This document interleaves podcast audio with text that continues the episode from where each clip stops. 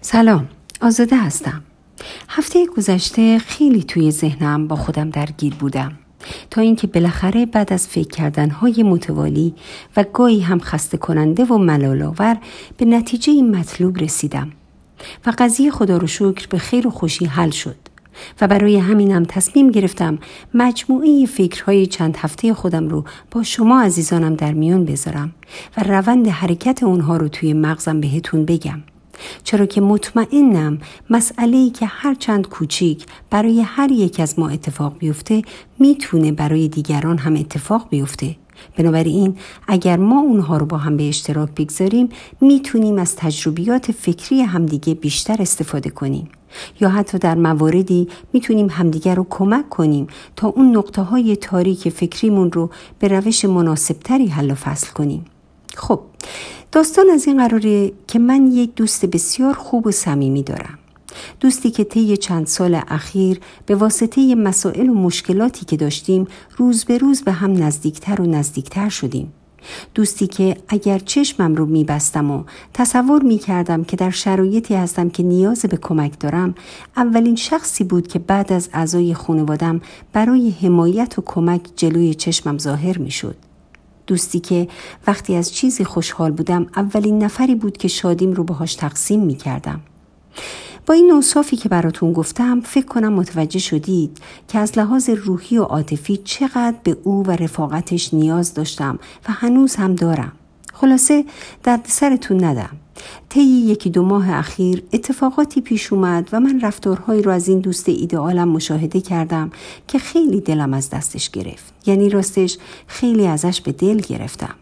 به طوری که دیگه نمی‌تونستم بهش زنگ بزنم و هر وقتم که او تماس می‌گرفت نمی‌تونستم مثل سابق باش حرف بزنم. این ماجرا ادامه پیدا کرد به طوری که تقریبا همه کارها و حرفهاش رو منظوردار و معنیدار برداشت می کردم و هر بار دلخوری و ناراحتیم ازش بیشتر و بیشتر می شد و این قضیه باعث شده بود که ارتباطمون هم با هم کمرنگتر و کمرنگتر بشه. مثل این بود که دیگه نمی‌تونستم مثل سابق بهش اعتماد کنم. دیگه دلم نمی‌خواست از اسرار زندگیم براش بگم و تمایلی هم به شنیدن قصه هاش نداشتم. ولی واقعیت این بود که این اواخر خیلی دودل شده بودم. از طرفی متوجه شده بودم که ته دلم هنوز دوستش دارم گاهی اوقات هم دلم برای روزهایی که با هم داشتیم تنگ می شد. به خاطرات خوبی که با هم داشتیم و به روزهایی که هر دومون برای هم بودیم فکر می کردم و از طرفی نمی تونستم رفتارهای اخیرش حرف و حدیثهایی رو که شنیده بودم بیخیال بشم و نشنیده و ندیده بگیرم. از طرف دیگه متوجه شده بودم که این فکر و خیالات حسابی روی خلق و خوم نسبت به دیگران هم اثر نامطلوب گذاشته به طوری که یه جورایی کم حوصله و کم طاقت شده بودم خیلی حال و حوصله خندیدن نداشتم و سر کوچکترین چیزی بهانهگیری می کردم. تا بیکار می شدم راجع به این موضوع فکر می کردم و از درون با خودم می جنگیدم. تا اینکه یه روز با خودم خیلی محکم و صادقانه حرف زدم و به خودم گفتم ببین باید تکلیفت رو حداقل با خودت روشن کنی و اینجوری خودم رو مجبور کردم که خیلی صادقانه به دو تا پرسش پاسخ بدم و اون سوالها این بود آیا این ارتباط روزی برات ارزش داشته یا نه؟ آیا این آدم در زندگی تو نقش خوبی داشته یا نه؟ و وقتی متوجه شدم که پاسخم به دو سوال مذکور مثبته با خودم تصمیم گرفتم به حرمت روزهای خوب و خاطرات خوبی که با دوستم داشتم یک بار دیگه به این رفاقت شانس زنده شدن بدم. حتما می‌پرسید چطوری؟ حالا براتون میگم. تصمیم گرفتم با دوستم حرف بزنم و هر اتفاقی که طی این چند هفته افتاده و من رو به این نقطه رسونده رو براش تعریف کنم.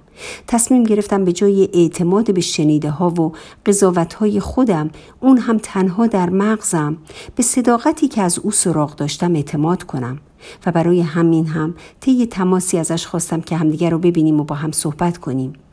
جالبه براتون بگم که بعد از صحبتی که با دوستم داشتم بیشتر از قبل به قدرتی که ما در مغزمون داریم باور کردم.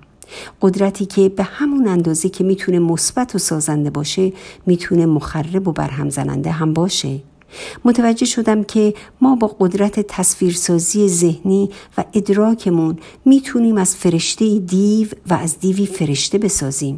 راستش در اون نشست راهگشایی که با دوستم داشتم صادقانه برداشت های اشتباه هم رو بهش توضیح دادم و پاسخهاش رو با گوش جان شنیدم و قانع شدم که تمام دلخوری های من ناشی از سوء تعبیرهای خودم بوده.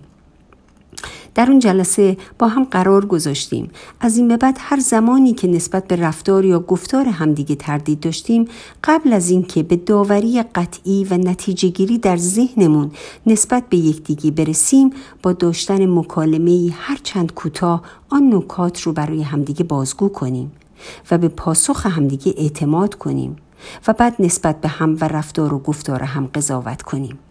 به همه شما شنونده های عزیز فکرهای بلندمم پیشنهاد می کنم اگر یک وقت در رابطه که براتون اهمیت داره دچار بحران شدید قبل از اینکه مغز پرقدرتتون رو وارد ماجرا و قصه پردازی کنید به زبون و گوش های توانمندتون اجازه بدید تا حرف بزنه و شنیده های واقعی رو ارزیابی کنه و از اون و بعد از اون از مغزتون اون هم فقط برای نتیجه گیری منطقی بر اساس شواهد واقعی استفاده کنید و با این روش شانس به خطر افتادن یک رابطه خوب و قدیمی رو تا حد بسیار زیادی کاهش بدید.